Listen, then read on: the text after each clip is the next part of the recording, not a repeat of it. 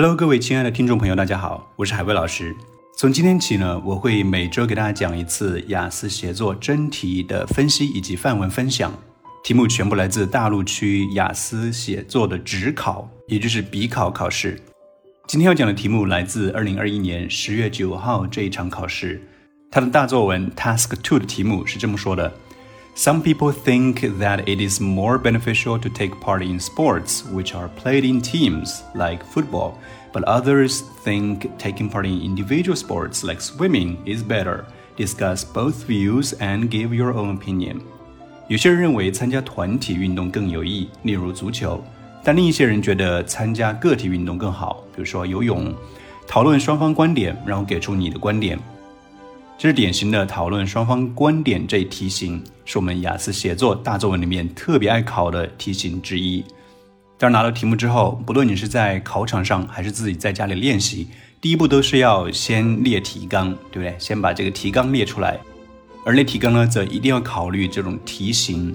针对每一种题型呢，我们的篇章布局呢是不一样的，篇章的结构是有区别的。针对 DBG，也就是双边讨论这一类型呢。那我们一般的做法是列出三个主体段，前两个主体段呢，body one and two 呢，我们就沿着上面的 both views 这两个观点，沿着它的方向，沿着它的思路呢，去顺着说它，解释一下为什么这些人有这样的想法，它有什么合理之处，就顺着它路子走就好了。然后第三段呢，再着重强调一下 your own opinion。当然，这里要提醒大家一下，在第三段 give your own opinion 的时候呢，很多学生就简单的用两句话就把它结束了，篇幅呢就跟别的题型的结尾段一样，就短短的四十个字左右就结束了。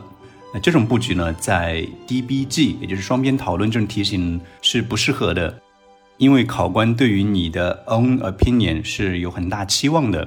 因为整篇文章前面你都只是在陈述、解释别人的这种观点，那么你的观点是什么呢？考官有很大的期望，所以呢，我反复的给我的学生强调说，在 give your own opinion 这一段的时候呢，你的篇幅一定要相对较长。那篇幅的长度大概是多少呢？一般呢，我建议这三个主体段，前两个主体段是讨论别人观点，对不对？第三个主体段是你自己的观点。那么它们的比例应该是三比三比二，就是说你的这个长度呢，最好不要跟它一样长，因为这样显得整个全文的话字数会非常多。呃，一般呢，我建议三比三比二，也就是说比前面两个主体段呢稍微少一点，稍微少一点，不要少太多。明确了篇章布局之后，我们就可以大胆的列提纲了。第一个观点是说 team sports 会更好，那我们就沿着这个思路走。首先，我们要明确的是哪些运动属于 team sports。嗯，这里呢，我列出来了四个例子：football、basketball、baseball、volleyball。baseball 指的是棒球，volleyball 排球。这点非常重要啊！大家在写作的时候，一定要把你的内容具象化，对不对？说得更清楚、具体一点，不要满大篇都只是在说 team sports 这个概念。你要偶尔露一手，对吧？列出一些具体的例子。告诉考官，哎，我知道有哪些具体的 team sports 的种类。然后呢，我写了一个加号，这是列提纲的一种方法，就是用一些符号加号呢，表示的是它的 benefits 或者是 advantages。然后我写下了 team spirit 团队意识，表示参加团体活动呢，有助于培养人们的团队意识。接下来就是一些解释了，我这里写了成功等于无缝的合作大于强个人，意思就是说。团队运动，比如说足球啊或者篮球，这些团队运动的成功呢，并不是靠非常强大厉害的个人 （strong individuals）。相反呢，指的是一些合作 （cooperation）。人们可以在团队运动中学会，就是了解到呢，团队的成功呢，并不能靠以个体来出头，相反呢，是要把团队的这个利益放在首位才行。而这种团队意识呢，对人的职业生涯以及个人生活都非常有好处。后面写了 “good for career”，这是第一个分论点。那第二个分论点是说，参加团队运动呢，呃，也能够增强、提高你的这种社交生活 （social life）。这是我在写作的时候惯用的一个素材，就是一旦说到这种团体性的活动，马上想到它有社交的这种意义。因为在西方人眼里呢，这种社交生活呢是人生命的很大一部分。所以呢，我也很喜欢投其所好。考官想听什么，那我就写什么好了。当然，这也是非常符合西方的价值观。哎，社交生活很重要，因为呢，这种团体运动呢，都是有一群人，对不对？A group of people 或者 participants 参与者，那么你就不得不跟很多人呃有互动，甚至呢，经常是跟你的队友啊变成好朋友，对吧？私下也会一起出去玩啊，所以后面写了一个 friends。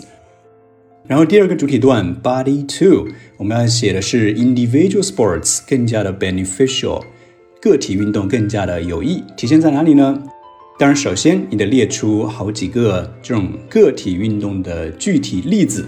那我这里写了 swimming、tennis、网球、skiing、滑雪、climbing、攀岩，还有 cycling、骑单车。那这里一下列了五个例子啊。你不见得需要把它们全部放在文章中，但是呢，偶尔甩几个，让考官知道说，哎，你心里是有底的，知道哪些是 individual sports，而不是满大篇只出现这一个词组。那同样的，我们下面写了一个加号，表示它的 benefits 或者是 advantages。它的第一个好处是 independent，独立的，意思就是说，参加这种个体运动呢，可以锻炼出或者培养起人们的独立性，或者让人们变得更独立。那这听起来好像是一个老生常谈的一个点哈，个体运动呢肯定是人变得更独立了，但是呢，我们在写作的时候，不是每一个论点都必须要非常新颖，我们把一些大家都知道的道理呢拿出来讲，但是要把它说明白，对不对？说细了，这也刚好体现出了你的写作能力哦。所以我这里写了一个 through own effort，啊，为什么能够培养你的独立性呢？因为呢，你在这种个体运动，对吗？比如说攀岩。或者是滑雪啊这块呢，取得任何的成就都是靠自己的努力，而不能依赖别人。在练习或者学习的过程中，遇到任何问题呢，你都得靠自己去想办法解决。所以呢，它能够让你变得更加独立，这是第一个分论点。第二个分论点是，它能够让你呢保持大脑或者是思想啊思维非常的敏锐。英语就非常的花哨了，叫做 mentally sharp。我这里写了一个 mental sharp，大家在列提纲的时候呢，不见得需要文法、语法这些标准啊，或者一定要写一个完整的句子，对吧？你只要自己看得懂就行了。参加个体运动能够让人保持这种头脑的敏锐，体现在哪里呢？因为个体运动呢，都是你一个人在做，对不对？你不用跟很多别的人打交道，反正就是你一个人在游泳啊，一个人在滑雪。那一个人的时候呢，你就可以 clear the mind。可以理清你的大脑，理清你的头绪，甚至呢，我们经常在一个人做运动的时候呢，产生很多这种 creative ideas，有创造力的点子呀、想法。比如说我自己啊，经常一个人在公园里面散步的时候，就会有这样一些呃很妙的想法出来。所以呢，你可以把这一点放在你的文章中。第三个主体段呢，是讲我的观点了。我的观点是什么呢？非常直截了当的说，combination of both。这 combination 呢是 combine 动词结合它的名词形式，就说我建议呢要有一个个体运动和团体运动的结合。下面来解释了，对吧？举个例子，就说如果你 feel like alone，如果你想一个人待一会儿呢，那么就直接去游泳好了。如果你想要更加的 social，去跟人打交道或者社交的话，那么你可以呢跟朋友去打羽毛球。然后最后再写了一个 BTM line，指的是 bottom line，底线是 go out and do it。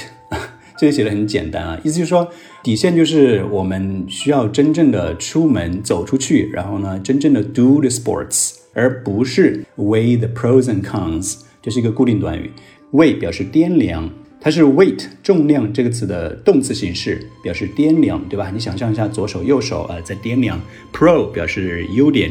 然后 con 表示缺点，pros and cons 在那边左右的掂量说，哎，这个是利大于弊呢，还是利弊大于利？其实这也是典型的一个结尾啊，就是 call to action，就号召大家行动起来。哎，底线是你真的得走出去，然后呢，运动，不管你做哪种运动，但是一定要动起来。好的，以上是这样一个思路。我在写范文的时候呢，基本的框架是沿着这个思路走的。但是在创作过程中，我也添加了更多的细节，添加了更多的肉，因为这个框架只是一个骨架子。完整的范文和讲解呢，在下一集节目里，欢迎你继续收听。